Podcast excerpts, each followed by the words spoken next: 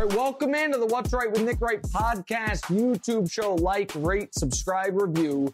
This is our special serialized edition of the show as we count down the 50 greatest NBA players of the last 50 years. If you missed our first episode in this series, we laid out the parameters. We told you the guys who were too old for the list. We told you the guys who just missed the cut on the list. And we gave you guys 50 and 49 were Bernard King and Carmelo Anthony heard their names called. Today, we're going to give you the next five. Guys, 48 through 44. There, listen, most of these names, I'm certain you know. There might be one name in particular you don't know, but you damn well should. So we will do all of that. Demonze, who's my co-host, sidekick, if you will, for the regular podcast, will be shouting out the names and will at some point ask some questions. We also have callers involved to ask some of the questions that you, the audience, are thinking about. But we will start with number 48, the 48th best player of the last 50 years in the NBA, one tiny Nate Archibald. Number 48, Tiny Archibald.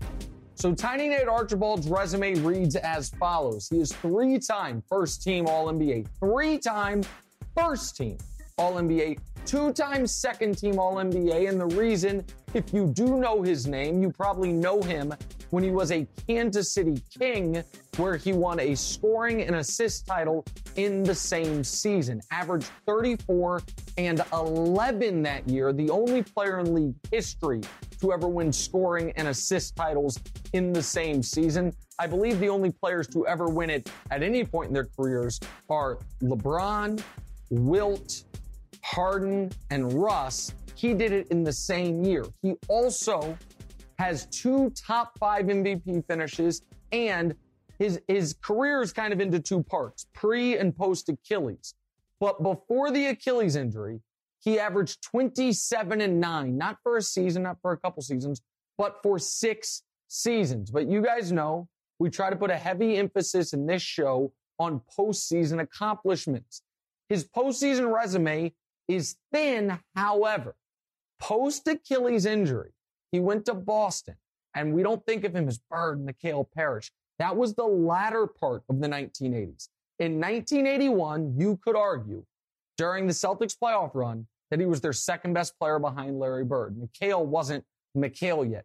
He averaged 15 and 6 during that playoff run. Again, arguably their second best guy.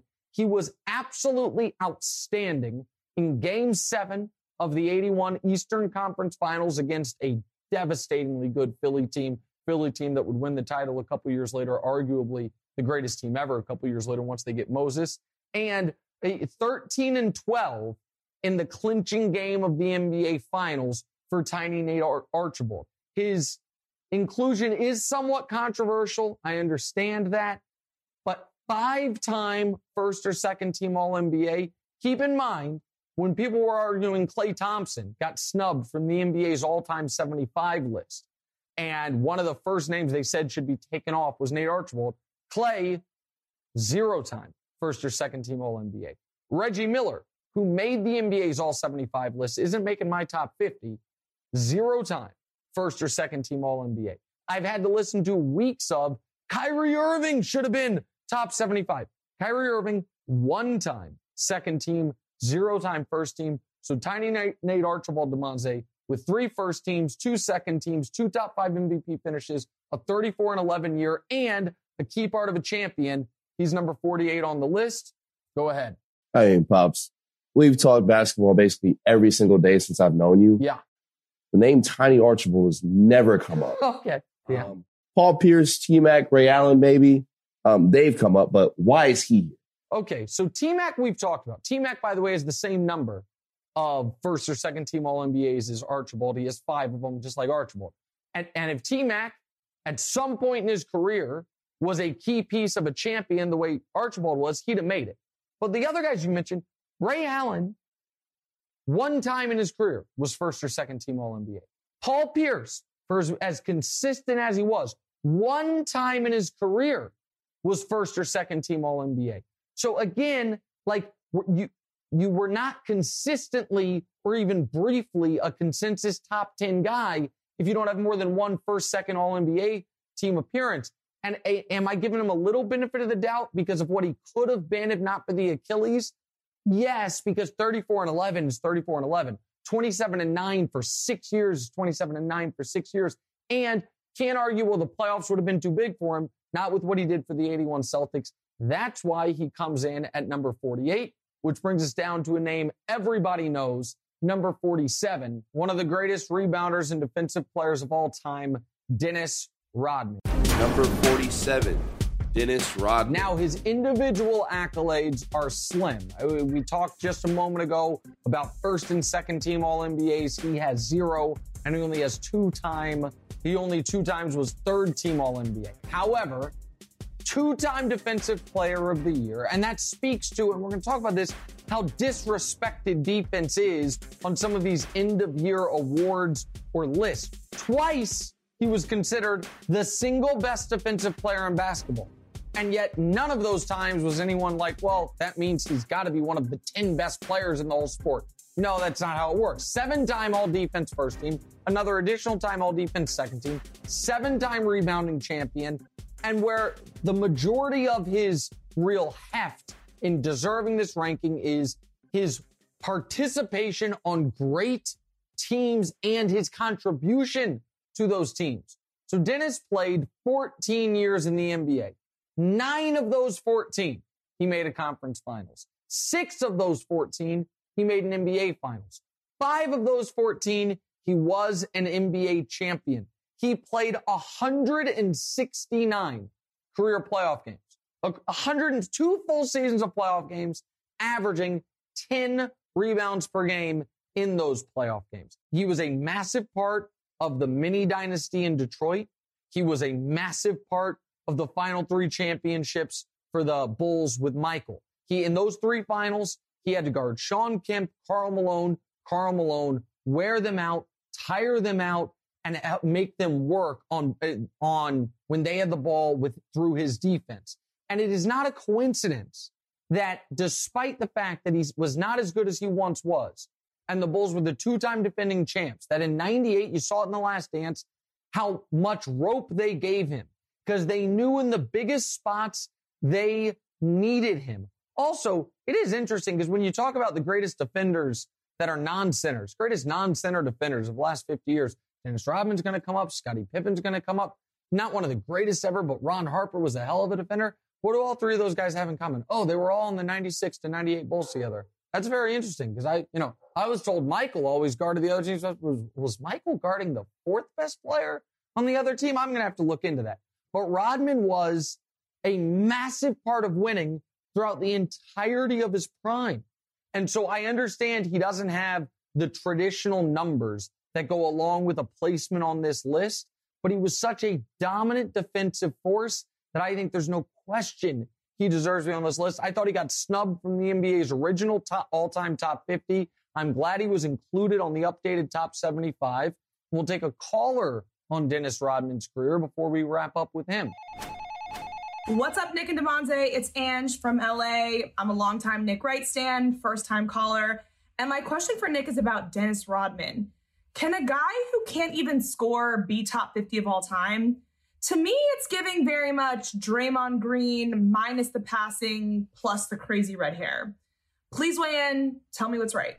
So, Ange is right in this regard. He couldn't score, and he's not as good of a passer as Draymond Green. Now, Draymond also, we'll see how many more titles he wins. We'll see how much longer his career goes. Draymond has a case to be on the next version of this list, 75 of the last 75, something like that. Like Draymond, I'm not dismissing him, but as good of a defender as Draymond is, Rodman, I feel, was a touch more impactful. In fact, of the last 50 years, the only two guys who are hands down better defenders than Dennis Rodman are Akeem Olajuwon and Tim Duncan. After that, there's, you know, Dennis is at least in the argument with everybody else. And that first title he won was Chicago. Again, I want to remind people how that series went. The Bulls, the 72 win Bulls jumped out to a 3 nothing series lead. And then only once they were down 3 did George Karl in his infinite wisdom let Gary Payton start to guard Michael Jordan. He gave Michael fits. I know Michael acted in the last dance like he didn't. Go look at the box scores. He gave Michael fits. And all of a sudden, Seattle wins game four. Then Seattle wins game five. Now, all of a sudden, game six, it felt like the Bulls had to win it. Michael still is dealing with Gary Payton. And Dennis Rodman throws up a 9 19 5 and 3 while guarding Shawn Kemp. Then the next two years in the finals guarded Karl Malone and gave Malone fits both series when Malone was had won and was winning MVPs in this league. So Dennis Rodman, if we're going to value defense at all, and you're one of the five greatest defensive players of the last 50 years, you've got to be one of the 50 greatest overall players of the last 50 years. What's up, everyone? It's Nick Wright, and I got something exciting to talk to you about today.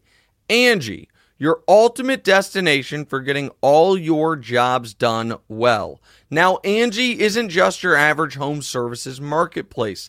It's a game changer with over 150 million homeowners served and a network of over 200,000 skilled pros. Angi has experience and expertise to tackle any project with ease. Whether you're looking to spruce up your backyard or undergo a major home renovation, Angi's got your back. And their pros are locally based, often running small businesses right in your community. And here's the best part Angi makes the process seamless. From researching and comparing pros to scheduling services at your convenience, Angi's user friendly platform puts you in control. So why settle for anything less than perfection when it comes to your home? With Angi, you can trust every project will be completed with the utmost care and professionalism. So get started at Angi.com. That's A N G I, or download the app today to discover why homeowners across the nation are turning to Angi to get all their jobs done well. All right, let's see the next guy on the list. Very different player than Dennis Rodman, not known for his defense, instead known for his scoring. Number 46, Dominique Wilkins. Number 46, Dominique Wilkins. So Dominique Wilkins is one-time first-team All-NBA, four-time second-team All-NBA, two-time third-team All-NBA. His honors are as follows. He was a scoring champion. For his career, he's 25 points per game. For a decade, he averaged 28 points per game. He's 14th on the all time scoring list. He finished runner up in the 1986 MVP voting, and he has two other top fives. Now, the knock on Dominique never made round three.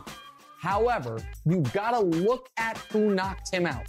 He got knocked out twice by Milwaukee, and I promise you, you're about to be introduced to a player on that Milwaukee team that gets forgotten to history. But it was that Milwaukee team had Sidney Moncrief and Marques Johnson. The Hawks were underdogs in both the series they lost to them. They think they beat them once, but lost them twice. Who else did they lose to?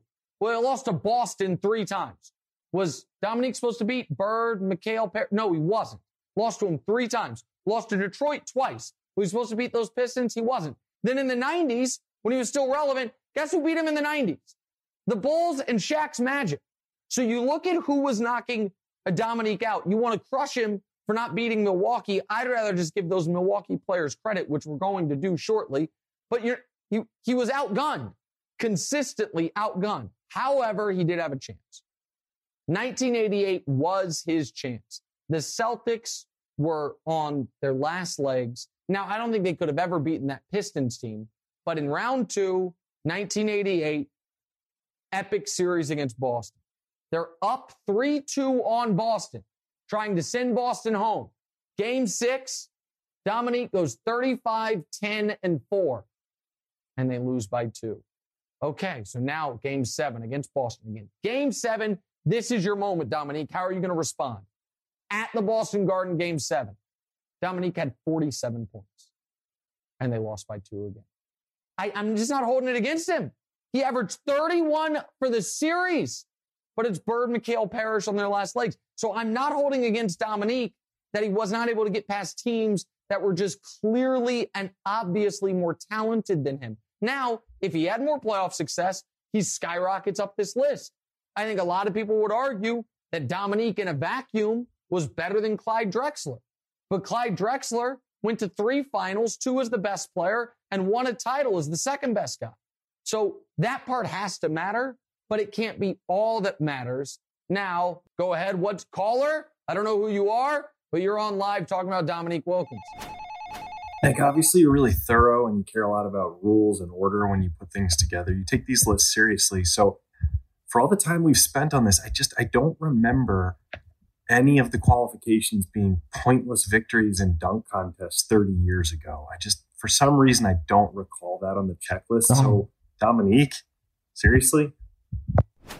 Okay, so I know this caller, by the way, uh, and I don't know if we have the ability to at some point put up a shot of his shot. Demaze, I don't know if you noticed what I noticed there, but um, that's Gabe, and Gabe's got a very, you know, a palatial beach estate. He could have taken that video anywhere he wanted to. Do I think it's a coincidence or, you know, a happy accident that he took that video in front of not only a liquor cabinet, but a liquor cabinet that is prominently featuring two $200 bottles of Clase Azul tequila. I see you, Gabe. Also, yeah, I mean, look at that. That's not one. That's two. I mean, that's a good $3,000 worth of liquor just behind him. So that was a little distracting, but I understand Gabe trying to, you know, he's trying to pocket shame ever all the other callers. I understand. But Dominique, this is one of those things where Dom, the legend of that dunk contest overshadows how good he was. Again, 25 points per game for his career, number 14 on the all time scoring list, and 28 points per game for a decade. And then loved hoop, loved basketball so much. My man went to Greece and was getting buckets when he was damn near 40. That, that doesn't really help you on this list, but it's relevant to me. So I think Dominique, when you ask guys who played against him, he was a dominant scorer. And so uh, he's just barely ahead of Carmelo, dominant scorer of his era. I think Dominique was a touch better. And while Carmelo did make a conference finals, Dominique never did. Carmelo never had a game like in the playoffs like Dominique did. The 47 in game seven in the garden. Again, you're up 3 2 on Boston. You have a chance to finally exercise those demons. You go 35, 10, and 4 in game six, and you lose by two. And then you score 47 out dueling Bird, and you lose by two again. I'm not holding that against you. We'll be right back with number 45. Welcome back in What's Right with Nick Wright podcast and YouTube show. We are counting down in a special series the 50 greatest players of the last 50 years. We have given you guys 50 through 46, some previously in a different episode, some earlier in, the, in this very episode. But we are now at number 45. Number 45 is a name everybody knows, and he at least has one game everybody knows. But I don't know if people know how big of a big game player Big Game James actually was. Number 45 is, of course, James Worthy. Number 45, James Worthy.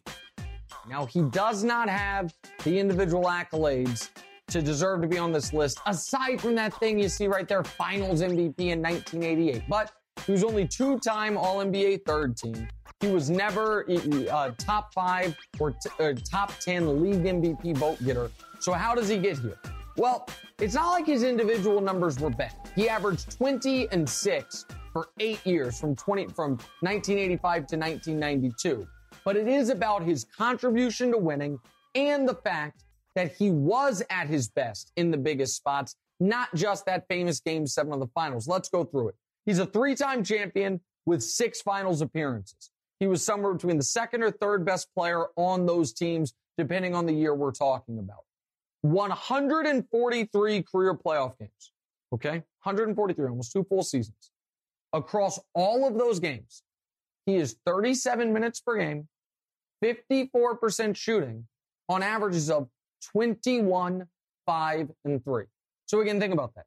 Across more than a decade of deep playoff runs, 21, 5, and 3 on 54% shooting. That's his playoff averages, which means his playoff averages are better than his regular season averages as far as minutes, field goal percentage, points. He got better in the biggest spots. 81 times he scored at least 20 in a playoff game. 81 times James Worthy scored at least 20 points in a playoff game.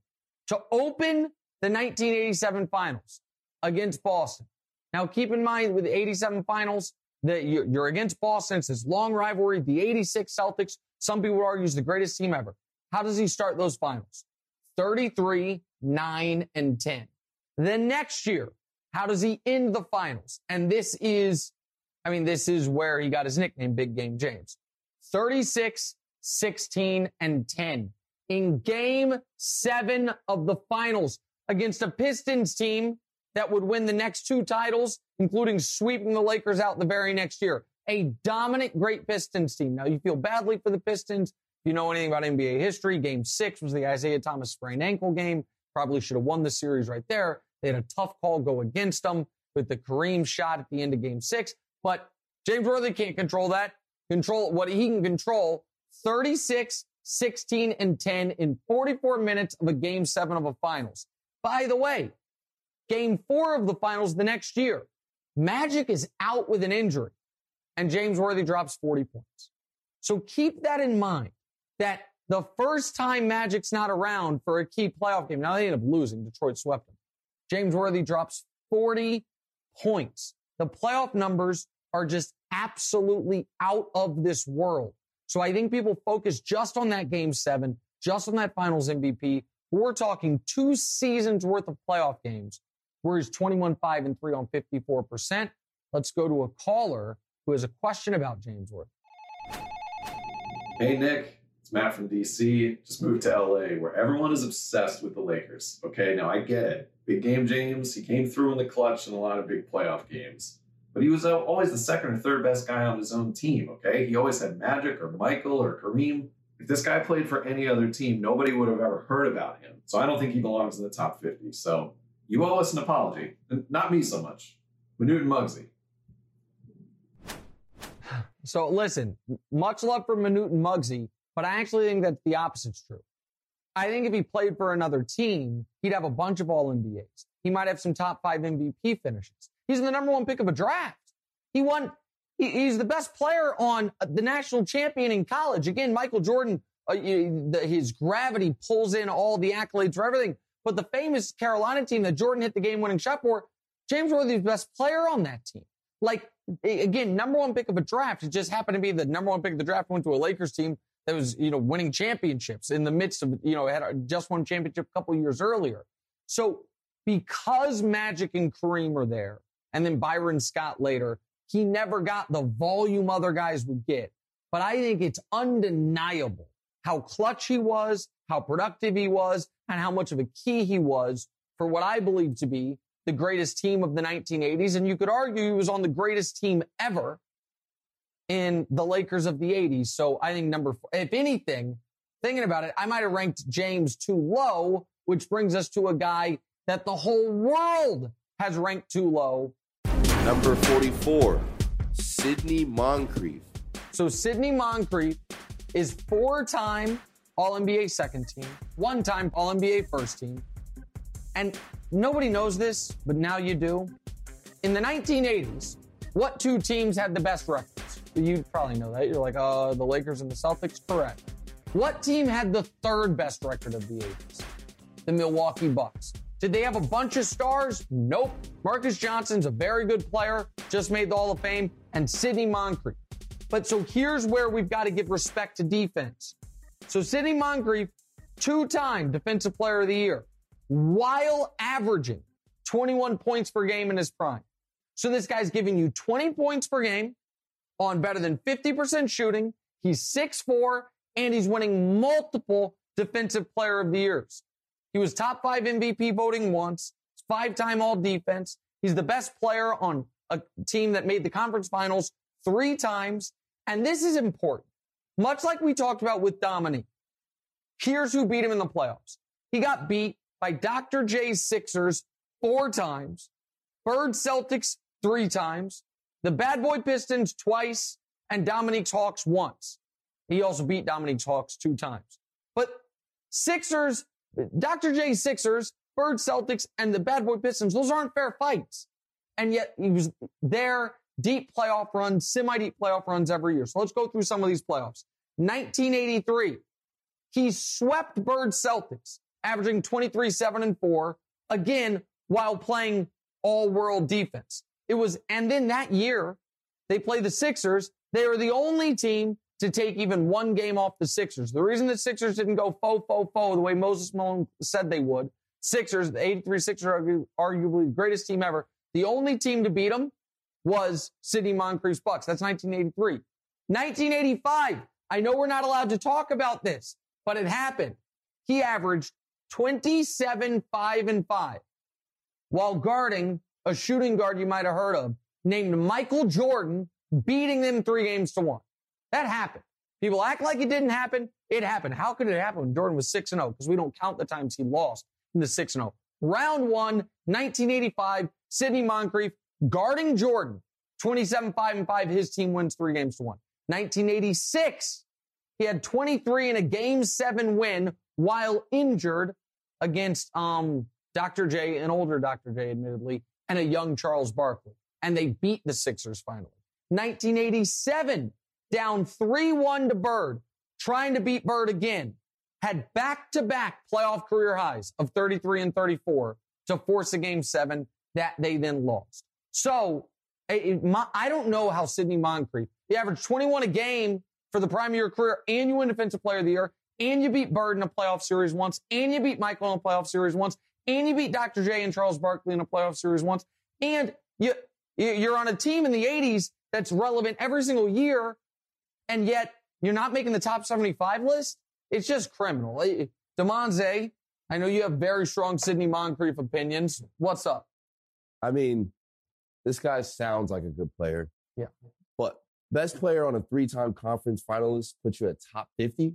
I mean, Paul George did that. Okay. Um, are you are you really just trying to flex that you know older players? No, I'm not trying to flex that I know older players. However, it we must give respect to our elders that have earned it. And I understand the idea that he did the same thing technically that Paul George did, but he didn't. It's not the same thing as what Paul George did. And Paul George isn't a defensive player of the year. And Paul George doesn't have the moment Moncrief had. And so I, I just, he has been oddly forgotten to history. I, again, I want to restate this. People like, I never made the finals. What was the year he was supposed to? That when the Sixers were making them every year in the early 80s, or when the Celtics were making them every year in the mid 80s, or when the Pistons were making them every year in the late 80s. Like there's, that's what you had to go through. You had to go through Dr. J and Andrew, Toney and Moses, and you had to go through Bird, McHale, and Parish. Then you had to go through the bad boy Pistons. It was a stacked deck, two-time defensive player of the year. I think he was the second most egregious omission of the top 75 list the NBA just released. As it happens, the very most egregious omission of the NBA's top 75 list is our number 43 player on our countdown of the top 50, and we will reveal him next week.